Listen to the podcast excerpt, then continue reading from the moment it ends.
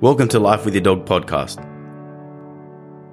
Our focus is educating dog owners, enthusiasts, and dog trainers about ideas on how to train, manage, live, and thrive with our dogs. To teach dogs to live in our society while our dogs teach us how to live in the now. I'm your host, Panos Anagnostou. And I'm your co host, Luke Badman. Thank you for joining us, and we hope you enjoy the show.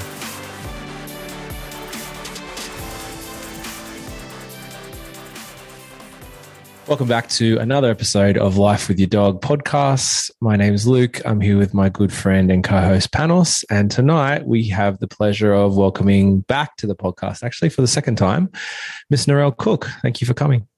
Hello. Yeah, it's been a while. I don't even remember when I was on. Maybe like 2 uh-huh. almost two years, I guess. I think two yeah. years ago, yes. Well, Happy New Year to everybody, because we have to say that. Happy New Year. To all our listeners. Um, it's so good to have you back on. I'm sure that there's going to be a little bit of crossover of of um, some of the things that we discussed last time. Try not to do too much. Um, you guys can listen back to the episode we had with Narelle because it was a real solid one. However, science updates and changes every 20 seconds. So, you know, advice that you hear two years ago could be different to today. So I think that's a real thing. And our own personal knowledge changes. Like, you know, I've like the last two years have been phenomenal for growth and development for me. So, you know, we're always evolving, we're always learning um, if yeah, what's the saying? If you stop learning, you're dead. Or exactly, yeah. If you're not growing, you're dying. You're dying. basically. So, now, r- remind me. W- last time you were on, was the Canine Ceuticals business already up and running then? No, or was in development, wasn't it? I think it was in my brain. In your brain. That, that okay. was it. Yeah. yeah, right. And then it's since now gone out into the wide world. Um, so I'm sure we'll talk a lot about that. So wh- why don't we start there? Tell us, tell us a little bit about the the um, the business and how it's going? So uh, Australia Day last year, so 26th of Jan, is when I officially launched Canine Ceuticals. So that's my premium human grade supplement range just for dogs. And it's been going gangbusters. It's just been a full on year. And the reason um, I wouldn't have spoken about this last time, the reason I created Canine Ceuticals was because one of my French bulldogs had a really severe spinal injury and needed, you know, pretty intense uh, rehab and, you know, I had to look at her diet. I had to look at her supplementation. We were told she'd never walk again. Um, and all these other issues that she would never get over. The vets and the surgeon said, look, you're better off just putting her down because it's just going to be too hard for you to manage that level of um, sort of disability in a dog. And Glenn and I, we're pretty stubborn, both of us.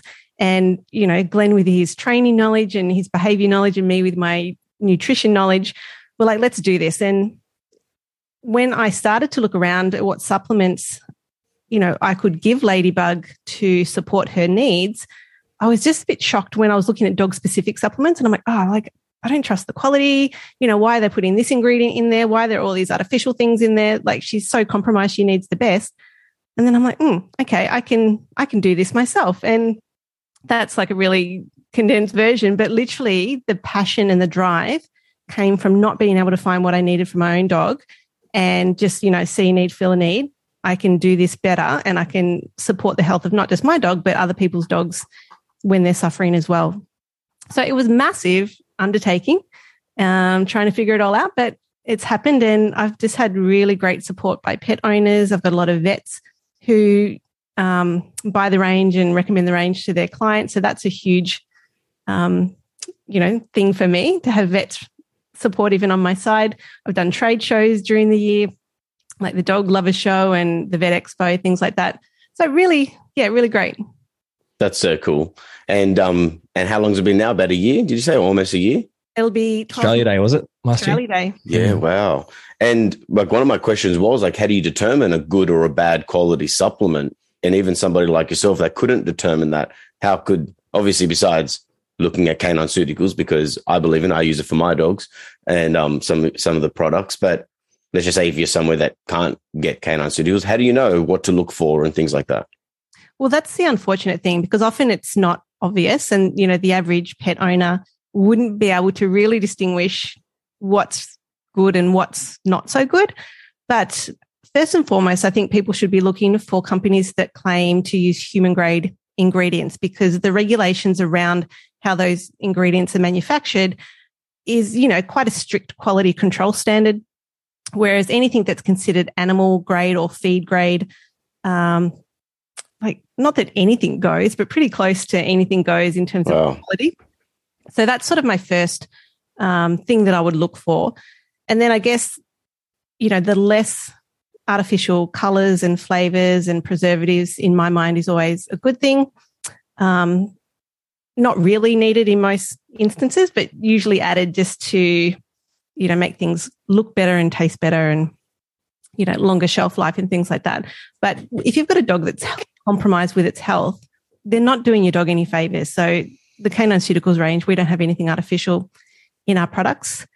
And probably one that is tricky for consumers is the form of um, any synthetic vitamins and minerals that might be added. So, you know, are they highly bioavailable forms or are they poorly bioavailable forms? Because most animal supplements will use the cheap, cheaper versions, which don't get absorbed as well. So your dog's not actually getting what you think they're going to get from that regard as well. Yeah, wow. That's craziness. And in that time, I guess you go like how many products do you cover in canine ceuticals currently? Oh, gosh, I should know this absolutely off the top of my head. I think I've got 21 products, but that Wow. includes the Canine Ceuticals range. And I also stock um, the Vet Activate range. So they're a separate company, but I do everything right in my book. So I've got some of their products that I support and sell as well. And how does somebody know if they should be supplementing their dog? Good question. There are certain supplements that I think dogs with like every dog should just be on and would benefit from. Um, so maybe if we sort of touch on those first. Yes, definitely. So, um, you know, something like, well, let me pull it back. Omega 3 fats, fundamental for human health, fundamental for dog health. You know, a lot of dogs are on a kibble fed diet these days, and kibbles are disproportionately high in omega 6 fatty acids. And that's coming in through all of the vegetable oils, you know, safflower, sunflower, uh, corn oil, things like that. But omega 6 fats, you know, in excess are very pro inflammatory in the body. So, you know, dogs, most dogs are on a diet that's pro inflammatory. And over time and years, that's where you tend to see, you know, disease development and degenerative diseases sort of as they age. So, counterbalancing that with an omega 3 source, and my go to is Antinol Rapid for my dog clients, um, I think is hugely important. The other great thing about omega 3 fats is, you know, the research shows that um, giving omega 3 fats to, say, pregnant bitches and puppies can increase uh, trainability and cognition of pups. So, as Wow. a trainer, Well, that's Like, always good. yeah, who doesn't want that? Because, you know, omega 3 fats are so fundamental to neurological development. So, when the mother is getting enough of those good fats and then the puppies are getting enough of those good fats, um, absolutely it improves their trainability um, and behavior. And I was actually lucky enough with our, our new Rottie pup. He doesn't look like a pup anymore, but he's still only nine, about nine or 10 months of age, Mando. So we were really lucky. Glenn knew, Glenn, my husband, he knew the breeder. And um, so we knew as soon as the litter was born that they were on the ground. And I contacted her and I said, hey, because she, she'd already said, you know, we could have a pup. I said, hey, would you mind um, giving the mum an, like an omega 3 source, so Antinol Rapid? And I said, would you mind also supplementing, like just supplement all the puppies? I'll pay for it because we don't know which pup's going to be ours yet. So just supplement all of them, like from day dot. And um, yeah, we'll just go from there. And luckily, she was willing to do it. You know, we had conversations around around why and the benefits, and she's been doing that with litters since. And she swears to God that she's noticed a significant improvement in um, the confidence and the behavior and just the attitude of her litters that are coming through now. That's And amazing. And it's so safe. Like it's something as simple as an omega three fat, completely safe, um, but so beneficial. And I mean, while we're still on omega threes, lots of research to show the benefits for um, behavior in terms of reducing anxiety and stress. And how many dogs now, you know, do you guys deal with in that regard? Yes, definitely. And so is this even beyond the like, you know, you guys gave it to the puppies from day dot, but like let's say someone there's a listener out there, you know, and their dog is however months, years old, they can still have the same benefits or similar benefits regardless of the dog's age. I yeah, I truly believe it's not too late to ever start your dog on an omega three fat.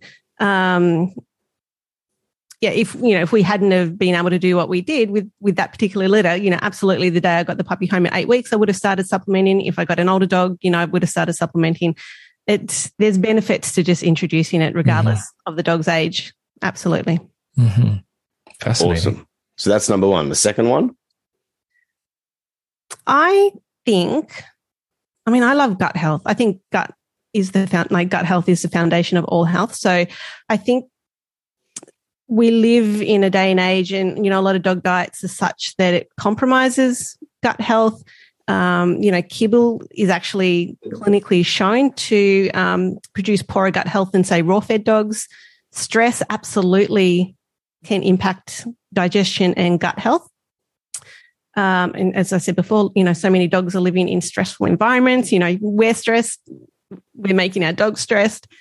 Um, so yeah, gut health to me is really fundamental. So again, all of my dogs are on, I mean, it's one of my products. It's the Gut Protect product. And, you know, I designed that to be used every day long term, extremely safe, but it just, it supports the integrity of the gut lining. It supports, you know, immune system function. And I think it just creates a more robust, you know, health system overall, which then works as a preventative to dogs sort of being prone to you know, infection, allergies, things like that. So they're my sort of fundamental go to products. That's awesome. I wrote that down because there's a couple of um, supplements I'll be getting off you, and I'm going to be getting the gut protect as well because you know my dog 12 years old you know and not only because of that as you said it should be something that we need to do for all of our dogs but you start to see now you know as he's 12 and he's a large breed you know things are slowing down and things are a little bit different and um, you want to try to keep them as as healthy as possible. Um, that's so good with that information that you share there because I guess most people don't supplement themselves, let alone think about giving supplements to their dogs. And I think a lot of people think, oh, but a kibble has extra supplements. It's got the vitamins. I see that it writes it there, so they should be okay, sort of thing. But um, if you listen to our original episode talking about the differences of raw food compared to like kibble,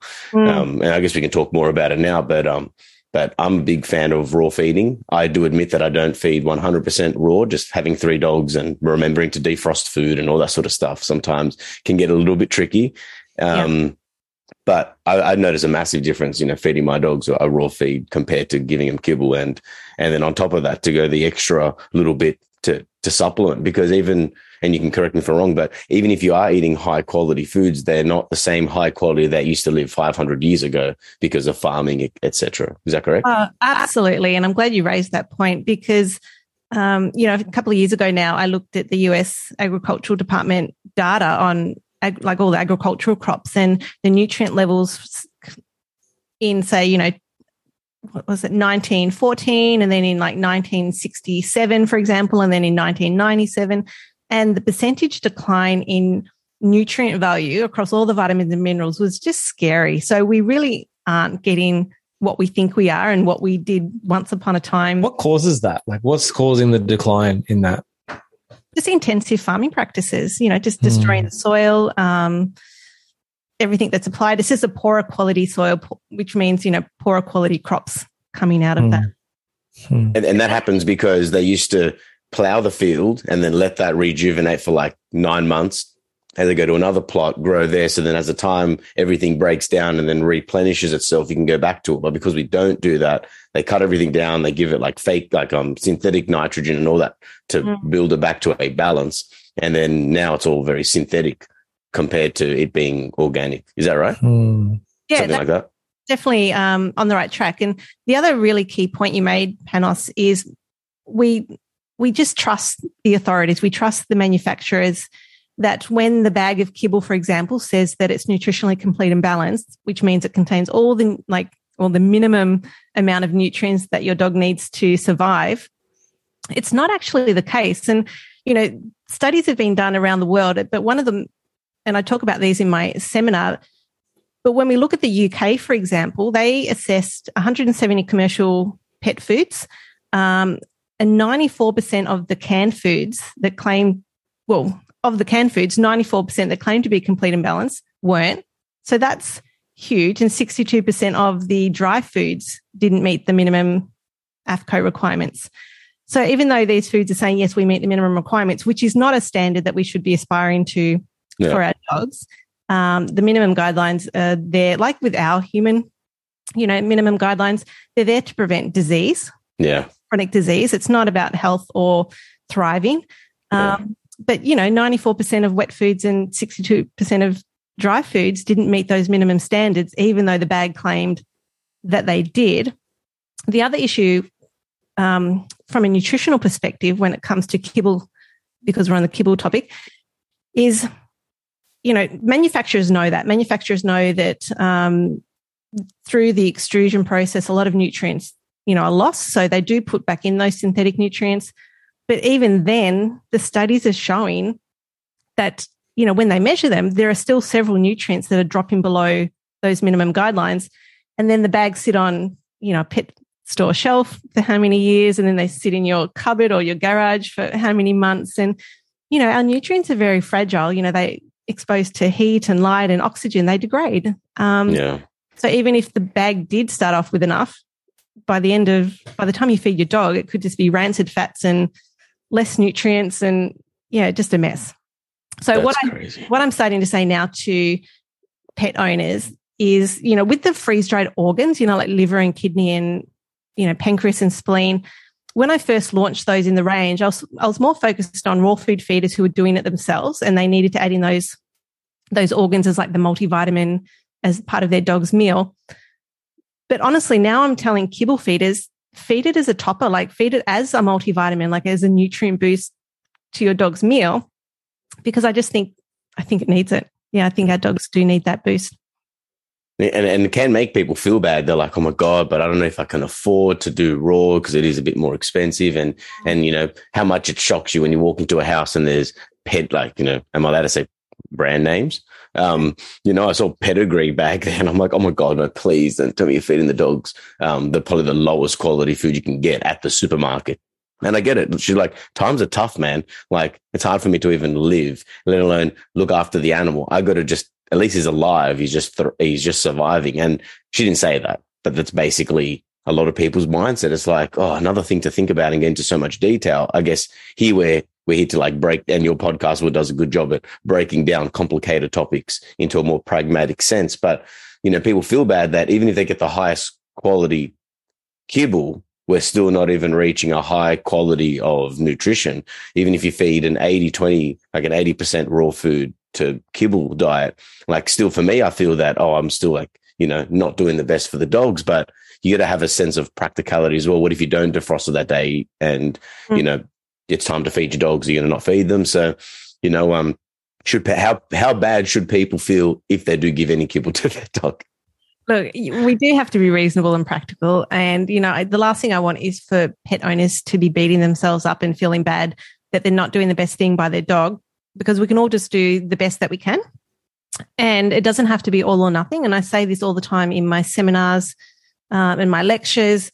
If you can just, and the, the research supports this, if you can just add in at least 20% raw or whole foods or, you know, cooked foods, but, you know, not processed foods to your dog's kibble, the health benefits are huge. Um, so even we're going off supplements, but there was, you know, there was a study done looking at bladder cancer in Scottish Terriers.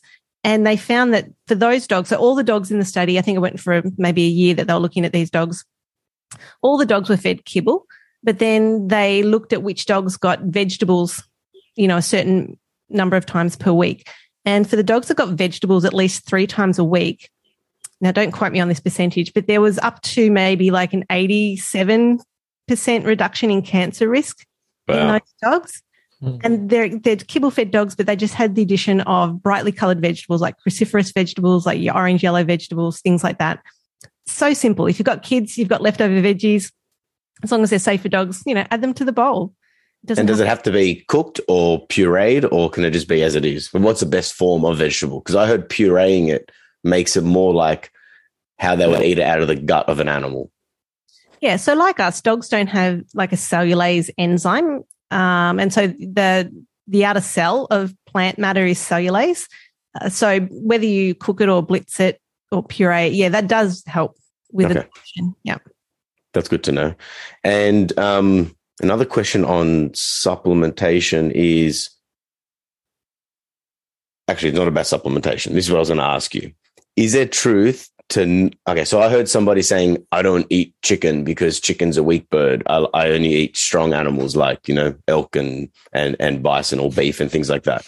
And I heard and that was about themselves, like um like human development. But then I heard someone else talking about not feeding chicken to their dogs because it is a weak bird. And I heard it twice in like two weeks. And I'm like, oh, there's something to this. And I don't know if I heard it from you, but I also heard that farm chickens can be higher in omega 6 and they can cause inflammation. So, is there any? So, first question is Is there truth to eating weaker animals compared to stronger animals? And is there anything to that scientifically? And also, what's the go with chicken and what's like the downfalls to it? That's a really interesting question. And I've never heard that before about the weak animals. Weak birds. um, I'm just picturing like a chicken getting picked on by a stronger bird. well, like I, I, I, think he was like, no one went out and hunted chickens. You know, we go out to hunt the big, large animals. You know. Look, I think I'm not familiar with that concept, and I, I, I would. I'm curious now. I'm going to be googling that tomorrow.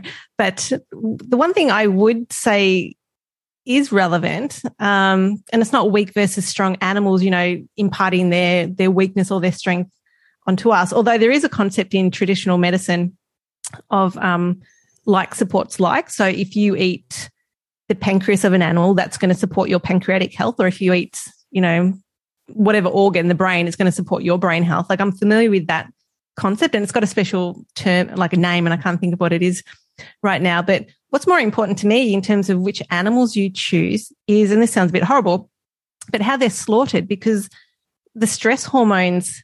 Cortisol, that, is it? Yeah. So cortisol, um, you know, if an animal's really stressed just prior to slaughter or in like just their, the whole way that they're raised um, in intensive like feedlots, for example, that gets into the meat. Um, and I think that can have an impact sort of in a roundabout way on our health. So I do believe in, you know, animals should be well treated and um, calm and not stressed in the lead up to being slaughtered, which sounds a bit doesn't make sense. But yeah, I think it's a horrible truth, I guess. We have, if we're going to eat them, they have to die. So I guess. Well, and then doesn't mean the they have to die an unpleasant or a stressful death, or that well, they should be raised in an unpleasant or stressful way, right? That's well, like that, and then also like how they live. Are they farm chickens compared to free range chickens? Yeah. And um and all of that, but then also you know the, if they're sick, if they're stressed, they're sick. They're getting antibiotics and they're getting all that other stuff. And then I guess in terms of like I prefer to I've been feeding a lot less chicken just because I heard about hormones and just the general quality. I, have been so like the kibble that I do feed has is the lamb protein, and a lot of the the raw food is beef or like usually beef, and it has like all the the lamb hearts, the all the all the organs in it from mm-hmm. raw and fresh with the puree vegetables and stuff. So I find a bit of a balance there, but I have been doing more beef, and the dogs have been enjoying it more. So I don't know. Do you feed any chicken, Narelle, to your dogs? Yeah, I do. So all of my dogs are on like as the bulk of their diet, big dog raw patties. I just find I'm so busy. I just find that the most convenient approach for all my dogs. Um, but we go through like a box, like a whole box of big dog a day. So, yeah. um, so one day, and I do a different protein. Like I just defrost a different protein for every day. So yes, I do chicken as part of that, but it's one day. You know, like out of a week, they they might all get chicken. But I do agree the way most chicken is raised, um, like in those really intensive sheds, and the food that they're fed, and yeah, any of the drugs that they're given, um, that absolutely can promote higher omega six sort of fats. So chicken is really high in omega six. So you don't want to give it definitely every day because that can cause inflammation. Too much omega six, is that right? Yeah, and that sort of comes in through what they're fed because they're fed a lot of grains uh, and things like that. But if you, you know, the, the science is quite clear that grass fed animals have a much better ratio or a more ideal ratio of omega 3 to omega 6. So if you can afford, you know, grass fed, if you're buying and consuming meat, that is the ideal. And for the organs in the canine pharmaceuticals range, um, they're either organic and grass fed or the replacer bone is grass fed. So yeah, I, I think that's important. But being practical, you know, you do what you can do. Totally. And how about the the if we're going to make pet food, I guess then you're not choosing the best quality, uh, like in terms of the the pro, the procedure line. You're getting the bottom of the barrel stuff that we can put into dog food. So they consider that as well, I guess.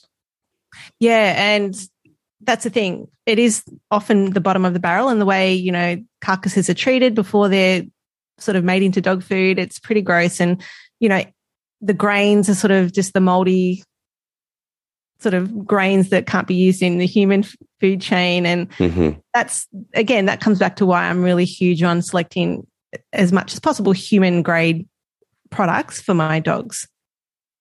That's awesome. Um, I don't know if I asked you last time, but I'm going to ask you again because things have may have changed, and I see it so often, and it annoys me that I see it. And I and I'm going to tell you what advice I do give for dogs eating their own poo or eating other dogs' poo, but generally eating their own. And I'm pretty sure we had this conversation. Um, and I know that my little dog Nookie used to do it.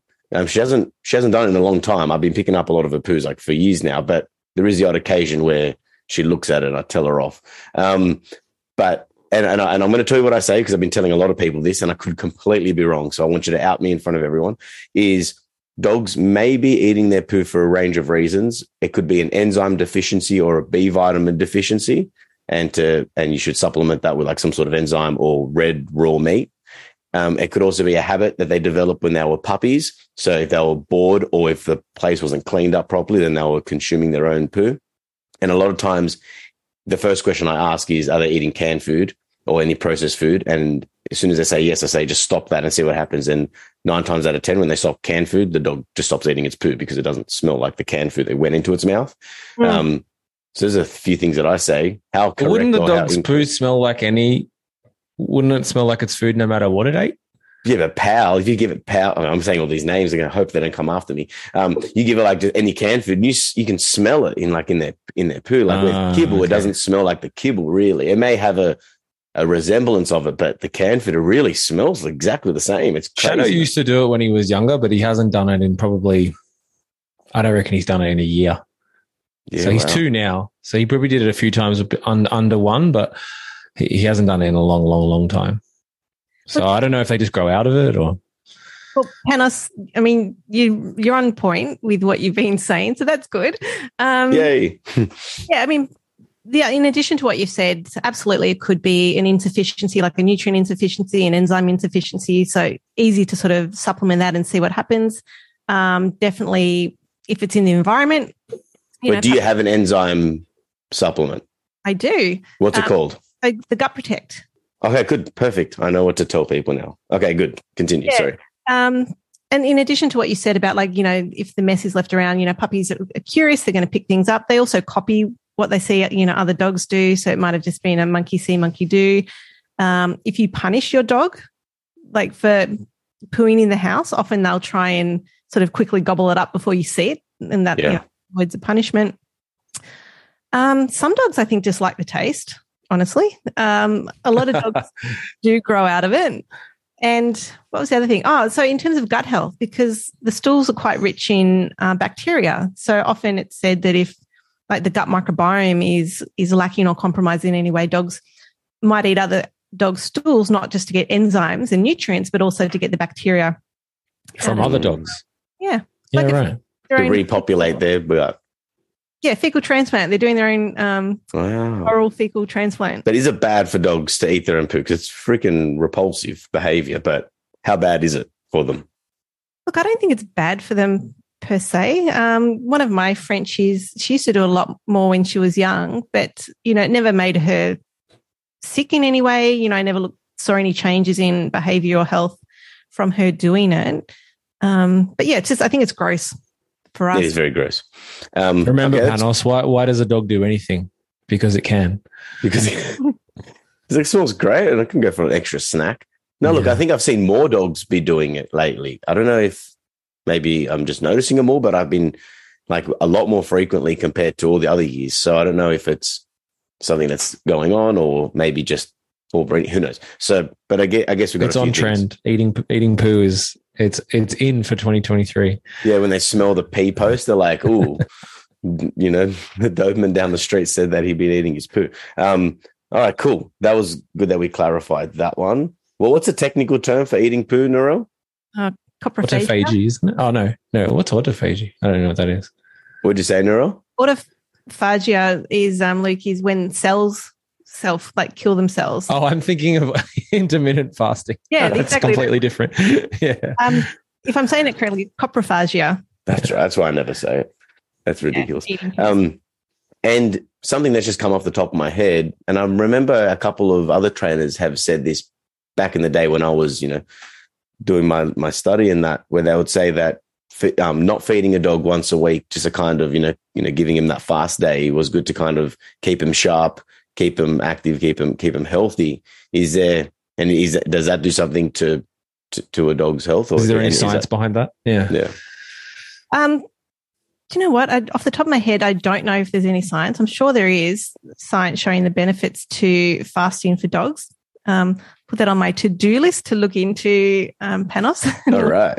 but I think there's huge benefit into um, either intermittent fasting for our dogs or just that one day a week where, you know, where you give them a break. Or if you feed two meals a day as your regular feeding regime, you know, maybe one day here and there you feed one meal a day just to give them a break. I do think there's cellular um, benefits and overall health benefits to that. Do I think to do it with my dogs? No. I mean, I do feed them within an eight hour window. Mhm. So, I Oh, so they almost do their own intermittent fasting kind of thing. yeah, so it's like an eight sixteen. Yeah. um, time restricted feeding program that all my dogs are on. But I just, I've never been someone to just skip a day of food for them. Um, maybe I'm just too soft, even though I, I do understand the health benefits of it. You Make know, me feel bad too.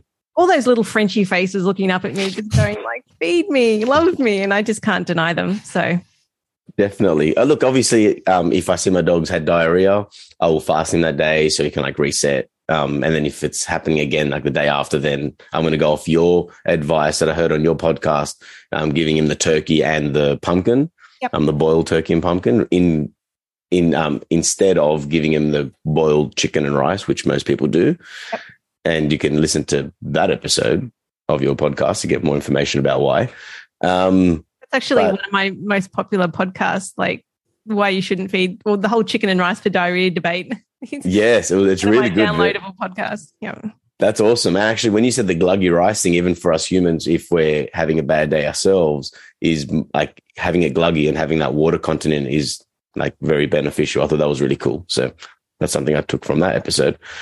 Um, but um, I feed my dogs once a day, and they're all uh, like except for Chili when he was. I, um, one of my dogs was one years old when I got him, and because he'd been doing a lot of activity, I would feed him twice. But now I feed him once a day. Um, and I remember speaking to about Nookie eating her poo, and you're like, maybe she's hungry, should feed her more. But I've just kept it once a day. She just stopped doing it because I just told her off a bunch of times for doing it, I guess. Or maybe she doesn't. I never catch her because how do I know she's done it? So, Yeah. you know, maybe she's just living her best life. Um, but none of them are underweight. Um, Spades is still pretty active, even though he's a large breed, 38 kilos, and he's 12 years old. Um, I think feeding once a day has been beneficial for them. Do you advise once a day, or do you think twice a day is still better? I think it's really personal and individual. So it's what you know the dog does well on. It's what the owner feels comfortable with. Um, I don't think there's a right or wrong answer for one or two meals a day. Okay. Um, if your dog's maintaining weight, I mean, if you had a giant breed, I mean, the amount of food that you would have to put in that one bowl, Yeah, I would be concerned about um, bloat. that much volume and yeah, in terms of bloat. So in those sort of situations, I've never owned a giant breed, but I'd be a bit paranoid about that Yeah, but no, you know, there's such debate about one or two meals a day on social media at times, and I'm like, just do what works for you and your dogs. Um, Yeah. yeah. I also heard feeding dogs at dawn. You're going to probably ask me, what the hell are you listening to? but um, I heard feeding your dog and um, around dawn and dusk was most ideal because it's something that was like inherent within their instincts. What do you reckon? No. Fake news. I can't. I honestly can't provide comment on that. All right, cool. Yeah, both that and the strong dog, strong um, animal, weak animal thing was all in the same thing that I listened to. I couldn't even remember who I listened to it, but it wasn't I heard recently. Um, well, that's cool to know. I would like to ask you about how to support our older dogs because, well, since one of my dogs old and everyone's dogs become old very quickly, you're like, oh my god, my dogs are old. This is craziness, um, which is pretty depressing. But um, I guess the first thing before we talk about it is like, what is, in your own opinion, what, um, the general life expectancy of a small and a large breed? What do you reckon? Small, like a general small dog and a general large breed, not like extra large and extra small. Like what would be ideal or? Well, like what's what you've noticed in your time of seeing lots of dogs and stuff. Uh, look, I think, I mean, small dogs, excuse me, small dogs really should be living to, you know, at least 12 um, and above. So I think that's if that's not unreasonable if they're you know well cared for and they've got a good diet and you know well supplemented things like that. You know when you get into larger breeds, I think if you hit 10 to 12, you've had a good innings with your large breed dog. Um, I think they used to live a lot longer than what we're seeing now. But I know with our Rotties and our Shepherds over the years, like if we get to 12, we're like, oh, you know, and they're in sort of decent health, like they're not chronically ill or anything like that. You know, we're pretty happy, happy with that. Um, yeah. That's sort of the expectation, I think. And um, again, giant breeds. I'm, I've actually never had much to do with the giant breed dogs, but I think you could probably tell me better if they get to sort of eight or nine. Eight or nine. I, would say extra large breeds, about eight to nine. Large breeds, like generally around 10, and then small breeds up to 15. But I mm. guess not everyone gets a 15. Um, but that's what I've generally seen and what I've heard. And I've always kind of observed that. But um, I guess it's interesting now, you know, 10 years, 11 years of doing my job. There's lots of dogs that I started training are like no longer with us. So I guess I'll start to see more of a perspective over that maybe over the next decade about life expectancies and also accumulating more dogs myself. I think Spades is doing good being 38 kilos, 12 years old. His back legs and his hips, or like, I think it's his back, um, are looking a bit weak and slow. I guess besides that and a couple of lipomas that he's grown, we've been cutting out. He's got quite a few of them, but Mm. Besides that, he hasn't got really any other health issue, and they've all been benign and stuff. So, but I guess um, there are a lot of people that, that are that are listening that, that do have older dogs, and in terms of you know training, we've done our training with our dogs. We maintain a, a bit of a relationship, but the thing now you need to start thinking about, especially I guess around seven onwards, is is there any differences that you would be doing with a dog that's approaching? Anyway, Randy's around nine years old. Is that correct? Yeah, he just recently turned nine, and we're really seeing him age yeah. And is there anything different that you're going to do? Or are, you, are your practices are basically it's the same generally, unless something acute occurs that you need to do differently?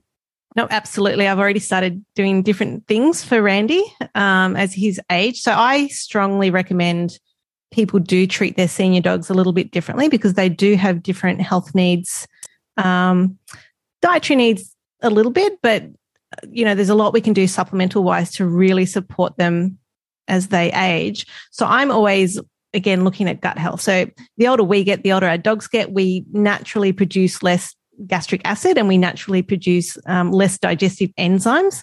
So, you know, that's where the gut protect can come in from that angle. Um, and that's where some dogs, you know, because of the reduced gastric acid, you know, if your dog's not thriving or, you know, they've got poor quality coat or something like that, you might want to think about giving them a cooked food diet or at least a partially cooked food diet or adding in something like the like the freeze dried organ meats to really give them some extra nutrition just to support because their digestion's not doing as well as it did back in the day. So you went cooking it be- instead of raw or cooking it if you're giving kibble or I guess both to balance that out. Yeah, a little bit of both. So if you if you're feeding kibble, adding in some nice sort of cooked stewy type sort of meat and veg can sort of just be nice as well. And if you're feeding raw food, you might do either raw and cooked, or you might transition over to like 100% sort of whole food cooked diet. Hmm. Um, it really does depend on the dog, and particularly if your dog is is sick, as like something's going on, whether it's cancer. Um, often they don't do as well on a raw food diet. And okay. you know, I've had human clients over the years that just don't tolerate raw food very well. So they don't do well on salads. Um, for some reason, their constitution and the digestion just needs cooked foods. But that's um, another topic. But yeah, so definitely supporting gut health. But we've already started that from puppies. So that should have just continued all the way through um, their lives. Something I have added in in the last 12 months for Andy is MCT oil. So this is part of the Vet Activate range. It's called Brain Fuel and I'm out of stock at the moment because it's been so popular. So hopefully by the end of the month, I'll have more stock back in. But MCT oil, so medium chain triglycerides, which I'm sure you guys are familiar with, and most people are, I think, these days with keto diets and all mm. that stuff. But there's a there's good scientific evidence in dogs to show that MCT oil improves brain function in senior dogs. So studies have shown that um, I think it was even after 90 days of supplementing, I think it was a kibble diet with MCT oil, senior dogs had less anxiety, less disorientation, um, reduced house soiling. What else was it? There's like all these parameters that they measured, but basically, a better sleep wake cycles. So, you know, they're probably sleeping better at night and a bit more energetic and active during the day. So I think that's amazing for our senior dogs. Like I've got a real soft spot for old dogs. And if we can do something simple as adding, you know, some MCT oil to improve like their cognitive function. And the studies were actually done looking at cognitive, like canine cognitive dysfunction syndrome in dogs, which is equivalent to sort of our Alzheimer's disease. And they're the dogs that they found significant benefits um, by the use of MCT oil. And the other thing that I've done, um, well, with Randy is add in the PEA plus, which is one of my top sellers in the range. So PEA stands for palmitoylethanolamide. Um, and it's a phenomenal compound. Like there is decades of research in the human and the animal space to show like benefits across so many different health areas. It's just crazy. It's like it's almost too good to be true sort of ingredient.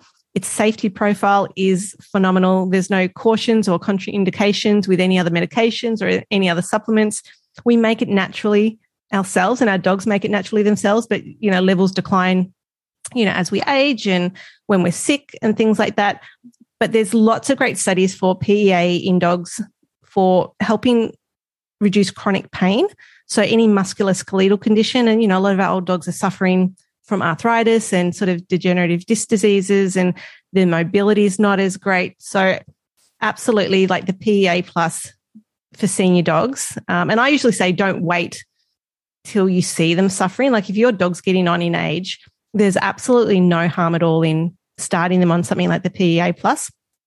Um, because it is so gentle and safe. You might just start on a lower maintenance dose, and then if something progressed, you know, you could always up the dose. Um, so that's really great. And it's really good for nerve health as well. So Ladybug, our French bulldog with a spinal injury, um, she was on the, she was on a human PEA because I didn't have my range at that point. Uh, for her nerve regeneration and supporting her nervous system and helping her to walk again. So, really, really good product for old dogs. And I do get amazing feedback from people saying, Oh, you know, my older dog, he's running around like a puppy again, which you have to be careful that they don't then themselves, themselves yeah. running around with new enthusiasm. Um, and even Pat, Pat Stewart, with his dog Remy, he's got put him on the PEA plus in the last six months, and he's like, I've really noticed like renewed life and energy um, in my dog. So, yeah, that's really great. I, I, was doing the PEA plus for ages. It ran out, and it's been like two months that I'm like, oh my god, I can't believe I haven't re um, replaced it. So as soon as I get off the phone, oh Zoom with you, um, we, I'm going to make an order for a couple of different things here. I'm going to do the gut protect as well for them. Um, I noticed a massive difference when when giving that because I gave I think maybe two cycles of it to um to Spades throughout the year last year, and mm. but also it was at the same time where I inject we injected him with like Cartrophen, which I know that stuff's like really good to like bounce back real quick. But um, but I also know that it's got its own side effects as well. So I wanted to like make sure I wasn't going to just keep injecting him every. I think they wanted to do it every six weeks, but I think I was doing it every three months.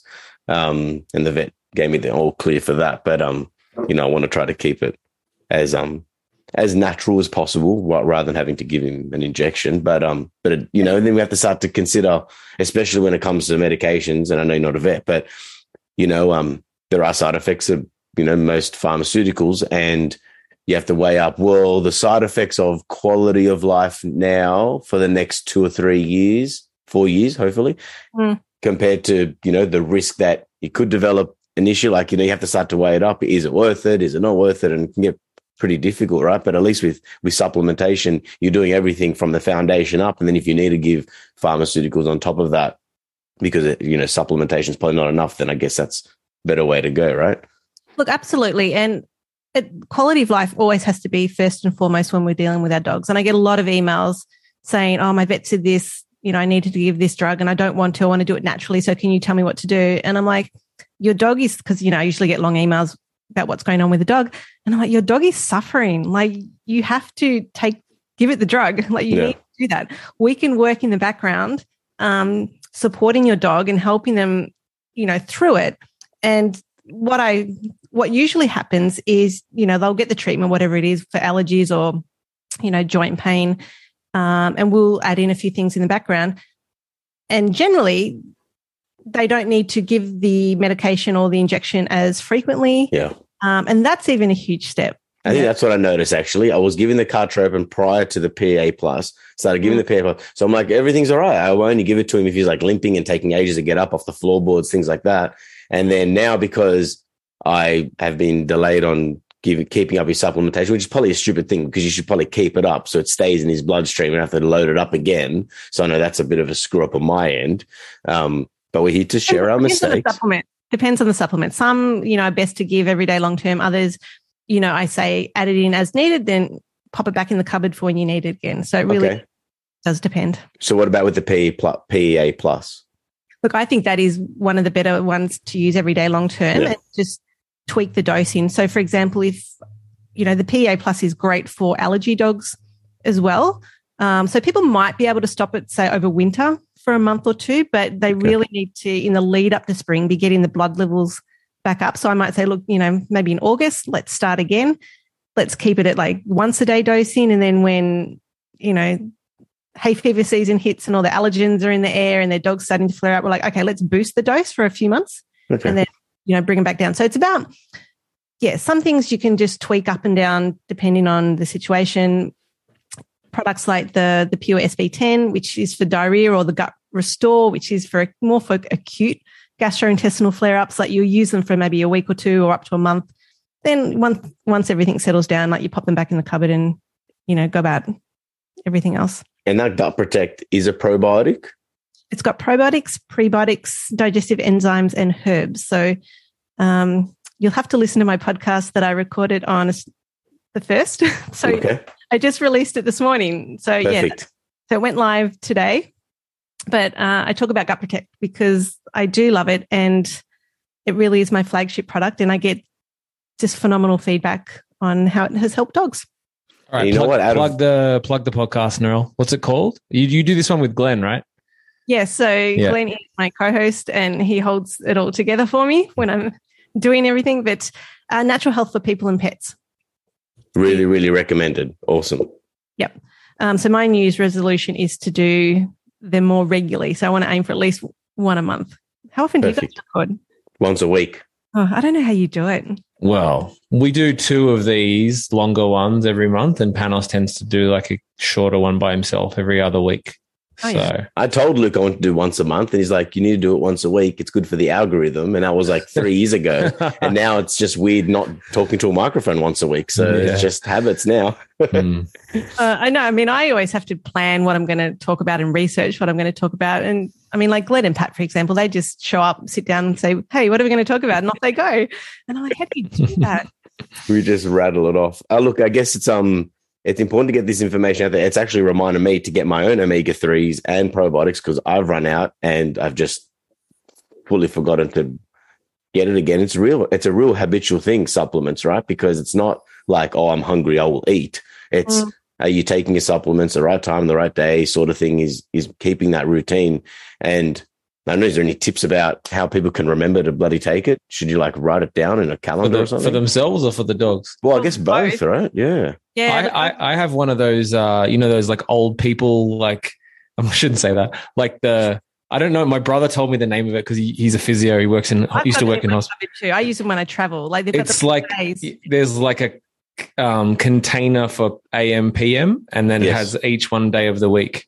So once a week, I just measure out my little whatever I'm taking, and that's easy. Then I just I don't that's have to tip. remember it every day. Yeah, I think. I mean, I think that's perfect. Um, I've had so much compliance issues with patients over the years, like human patients. Um, remembering, so I'll say, like, set your phone alarm or put the supplements, you know, somewhere on the bench not near a window in direct sunlight, but just somewhere where you might see it. And that's why probiotics, like refrigerated probiotics, are notorious for not being taken because They're people hidden don't- They're in the fridge. Yeah. they're in the fridge. Um, so yeah, things like that. But just going back to the senior dogs, because I do Yes. want to give people some more tips for how to support their older dogs. So we're speaking about the gut protect for gut health, the MCT oil for co- cognition. If you do feel like your dog's starting to be a bit disorientated or just not quite as with it, um, the PEA plus for joint health. Other, you know, the collagen fort. Collagen is such a safe and gentle sort of background support for you know joints and like any connective tissues really. I mean whether it's gut health like the lining of the gut or joints and ligaments and cartilage. So i think keeping sort of you know all of those like joints and ligaments strong and flexible absolutely will support our senior dogs in their mobility. And then depending on what's going on like if your dog is diagnosed with osteoarthritis and is quite um, impacted by you know whatever musculoskeletal condition it has then you might think okay what else do i need potentially as an anti-inflammatory to support my dog? And that's where like your turmeric and rosehip based products might come into it. So the vet activate range have joint health which is turmeric um, like a clinically proven highly bioavailable c3 complex turmeric or curcumin complex.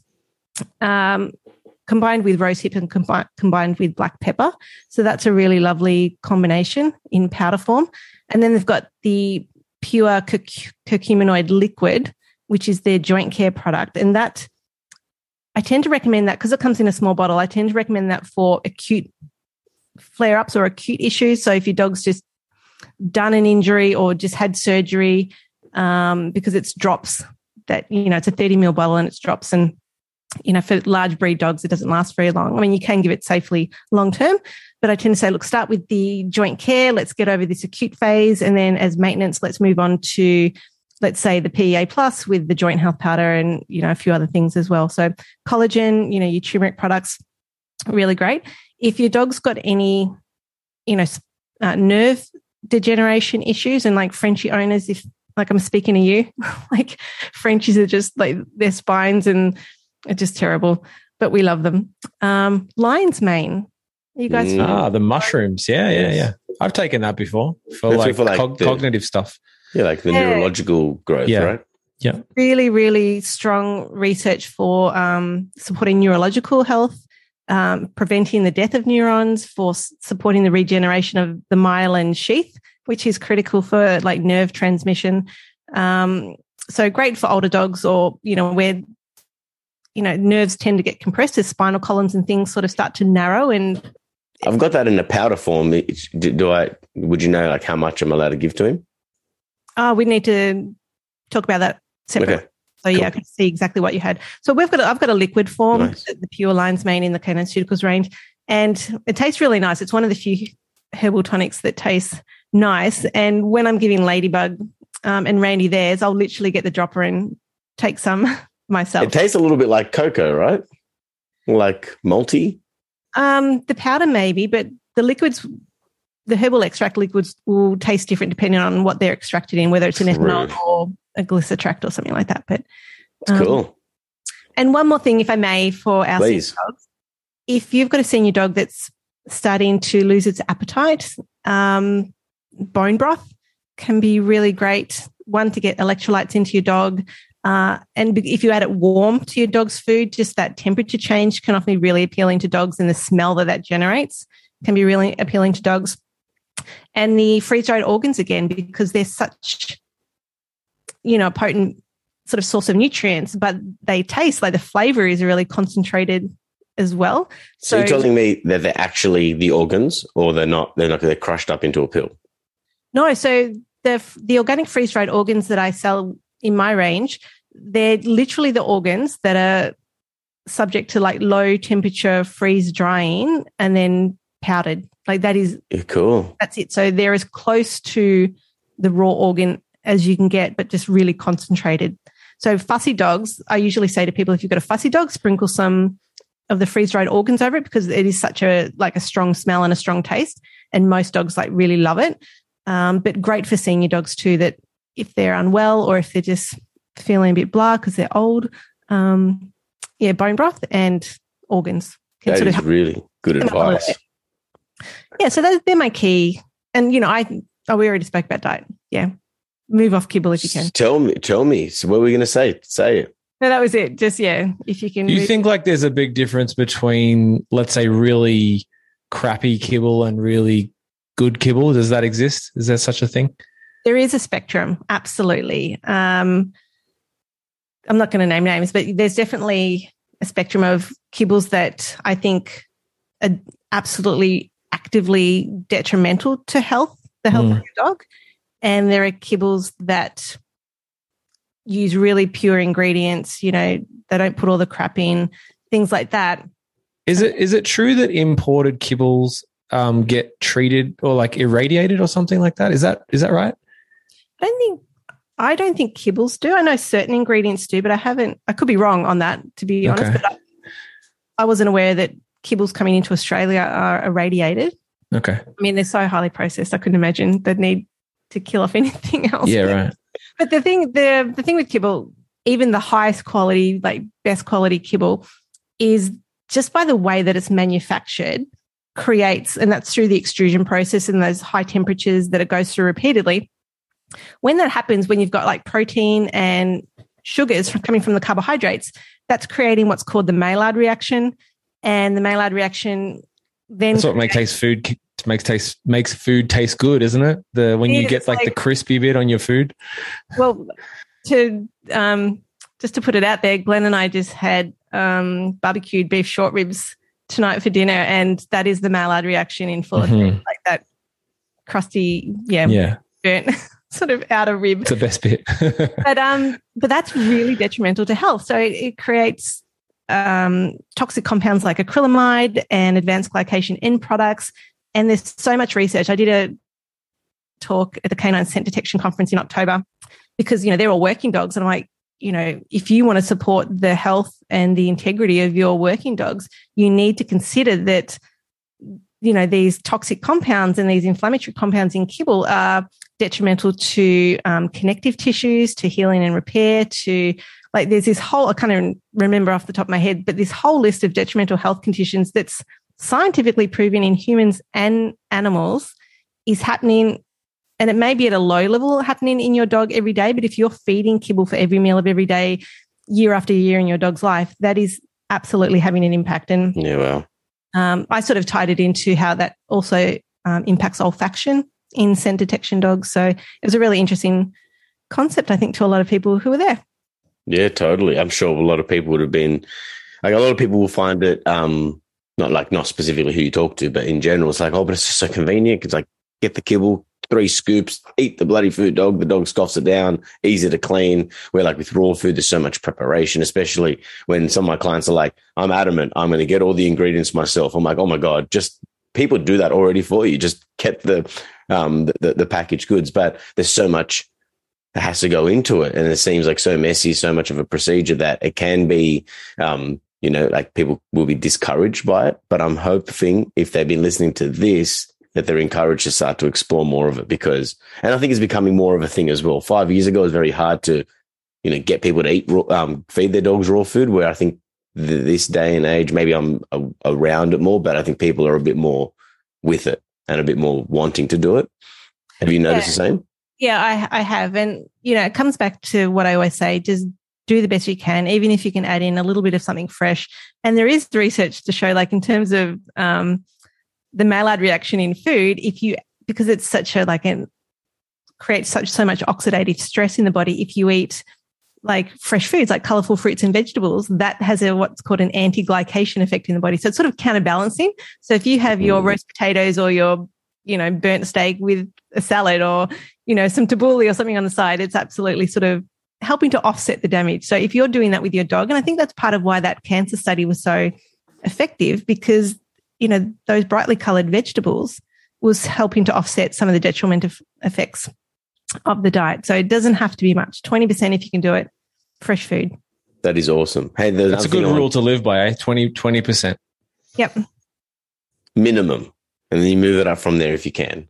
Well, okay, here's the caveat because if you're feeding what should be a nutritionally complete and balanced food, let's say kibble, even though we've just said that a lot of them aren't even complete and balanced, but if sort of going to 20%, so if you add in 20% of food in addition to that kibble, if you start to go beyond that 20%, you start to unbalance the diet. Ah, damn it. See, I told you it's complicated. But what I so what I recommend is if you want to push it further than the 20%, all you need to do is add in a nutritionally complete and balanced fresh food like big dog patties. So I'll say to someone, you know, feed your kibble, but if you want to do it like a 50-50, you know, the big dog patties are already nutritionally complete and balanced. So it doesn't matter how much kibble you take out, your dog's still going to be getting everything it needs. Yeah, okay.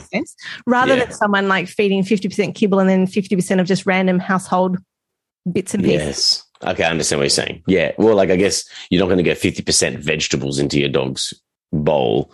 Um, but that, you know, if you said if it was about vegetable replacement, you're not going to give them. Like I remember we had the conversation about clients of mine who are vegan themselves and then are forcing their dog to be vegan and then like shocked the crap out of me. And I was like, so I spent like half the session just questioning them because it's very hard to tell them that they're wrong and blah, blah, blah. And especially when I'm like, I don't know how wrong I am. I'm going to speak with Narelle first. Um, and we did have the conversation with the food that they were actually giving them. So I took a photo was the best product that you could give if you wanted to feed your dog vegan diet. But I remember you said, and you can correct me if I'm wrong, is that they, from your research or from what you looked at, they could survive on that food, but the dog will never be able to thrive. Yeah, I don't remember that conversation, but it sounds like something I would have. Yeah. I, and I- and Yeah. it was something that I said, like, look, uh, if it was my dog, like I wouldn't do it. Look, they got canines for a reason because they're supposed to take down animals um, and consume meat and bones. Um, but it was a losing battle. Actually, I think the last session was just with the boyfriend and he was on board. I think he was starting to like, I think sneakily feed the dog meat. Um, I think because their treats were like flavored coconut strips and it was killing my life. It was very difficult the dog didn't he took one of my treats and he was like yeah i'm listening to panos i'm not getting coconut um whatever they were feeding you Well, good for motivation for training if you're giving him like a, a meat based treat. that's true but like that that surely does sound ridiculous and how concerning is that to you if anyone's feeding anything vegan like complete vegan diet to, to their dog that, that has to be bad right Well, there's de- definitely downsides. Um, and look, you know, the brands do vary, but at the end of the day, plant sources of protein, for example, they're not, you know, they don't contain all of the essential amino acids our dog needs, or, you know, there's a couple that do, but they're, they've got what's called limiting amino acids, so they can fall quite easily below the requirements of our dogs. So,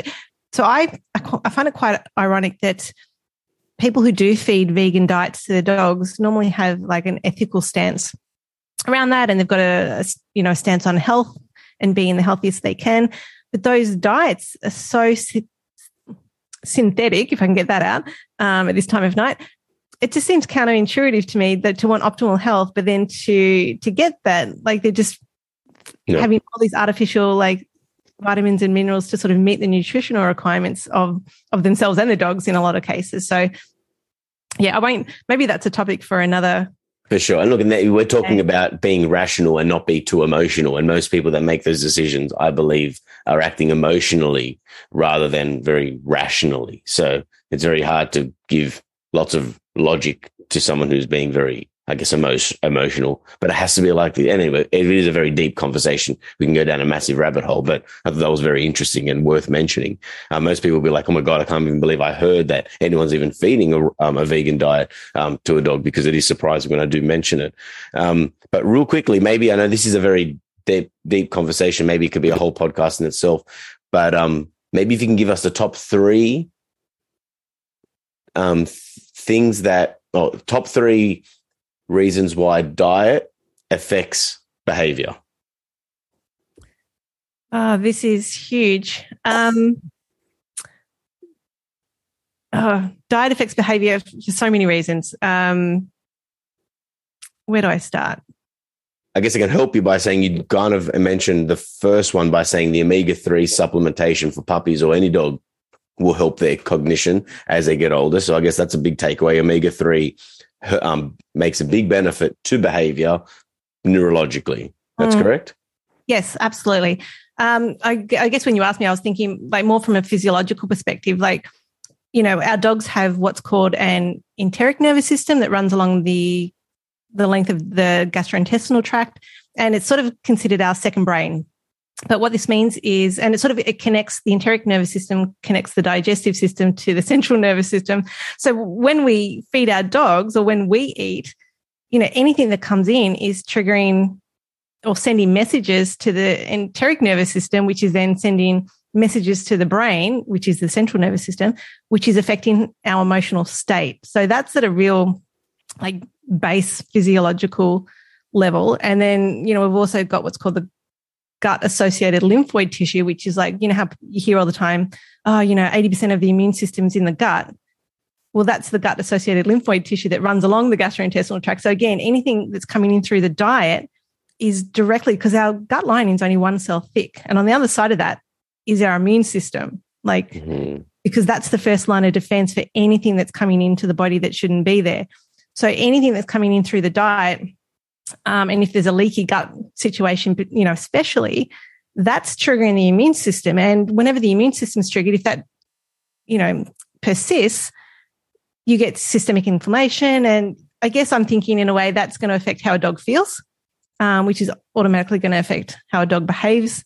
But then, yeah, there's there's reasons why protein, you know, certain types of protein, certain types of carbohydrates, certain types of fats will all in some way um, which we won't have time to talk about tonight, can absolutely influence behavior. The diet affects the microbiome, and there's lots of research, you know, that gut brain axis. Um, you know, what happens to our gut microbiome can absolutely impact mental health and behavior, well documented in humans, um, and studies starting to come out in animals as well. So, yeah, lots of different angles and wasn't expecting that question. It's like it's a massive to- topic. Massive, and we and we well, are going to get we'll you. Do a, we'll do a whole other episode on that maybe next time, Daryl. I think so, but I think it's important to at least mention it today because I know that sometimes I may forget. I'm a little bit more aware, but I don't say I don't think I'm all the way there. Is that you you are what you eat, and when you eat a certain way, you are going to feel a certain way. When you feel a certain way, you think differently. When you think differently, you act differently, and you know all everything to do about conditioning and and, you know, behavior modification is about helping a dog feel a certain way so that every process after that is the behavior that we see.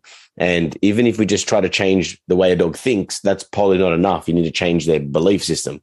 But that's like from a psychological perspective. But on a physiological perspective, if you're feeding him shit, giving him not good, like not giving him the best fuel, so then how are you going to expect any mm. massive changes in, in their reactivity, aggression, you know, anxiety issues when you when their base is mush and it should be solid. So I think it's something that people should be considering if you're listening this far into the episode today is, you know, heaps of advice that you've been giving to us. And, and it's not like do one thing. I guess my point was consider looking more into it and, and making some changes in your dog's diet. You may very well see an actual, not just in his health, but in his, in, I'll say his mental health, the way he actually feels and thinks and acts. And I think that's, really powerful that could definitely be another episode that that we could get you on for. Um, yeah, actually, in my seminars, there's a quote by um, his name's Roger Mugford. He's a I think a UK animal psychologist, and the quote is, "When we are considering how a dog is behaving, we should really be considering what is inside the stomach." And mm. I love that. He he wrote it in like 1987, and I I always think, oh my gosh, that was so forward thinking for back then, because even in the human health space, they weren't really strong on that connection between gut health and mental health. I mean, we are now, we're all over it. Like there's nutritional psychiatry is a whole sort of field of research and there's like the whole food mood connection, you know, term. But he thought that for dogs way back then. And um, now we're, it's coming to fruition. Like now we're, the science is backing up, you know, what he said a long time ago. That's so cool. Andrew, it's been amazing having you on. Thank you so much for, for coming on the show tonight. Thank you for staying up late for us. Yeah, it is. It's funny. It is past, well, almost past my bedtime. well, you're a champion. We really yeah. appreciate it. And m- many of our listeners are definitely going to benefit from it. I, am ass- I'm assured by that. I hope so. I hope that your listeners got something out of it that they could potentially do differently to improve the quality of life of their dog. Where can they find your products, Narelle? Canine Ceuticals. Um, the website is canineceuticals.com.au. And we'll put a link in the show notes. Yeah, because the spelling throws some people. So that'll be great. And um, And then people, if you've got any questions, email me at info at canineceuticals.com.au. I'm more than happy to guide people in what products might be the most suited for their dogs. And also your podcast again? Natural health for people and pets. The best. If you haven't heard enough of Glenn already on Canine Paradigm, you can go and listen to him on there as well. Yeah, give him a plug too. Absolutely. it's so cool because we had him as our last guest. So we've done your whole family now. Oh, good. So listeners are already well familiar with Glenn. Exactly. Thanks so much again, Narelle. And um, you have a great night and happy new year again. And I hope this year is bigger and better than even last year. And I'm sure it will be. I'm sure it will be for all of us. Thanks, guys. You're very welcome. Thank you. Thank you for listening to another episode of Life with Your Dog. Please share with your friends if you're enjoying our podcast and leave a review on Apple Podcasts to help others find the show. You can also find us on Instagram and Facebook, Life with Your Dog Podcast. My name's Panos, and to keep up with my dog training adventures, tips, and techniques, you can find me on Instagram at np underscore dog underscore training, my website npdogtraining.com, or my YouTube channel, Nutris Pooches. Thanks for listening, guys. My name's Luke. If you'd like to find out more about my dog training services, you can find me at www.kizuna, that's K I Z U N A, canine, C A N I N E. Dot. Uh, I'm also on Instagram at Kizuna Canine Training. Thanks again, and we'll see you next time.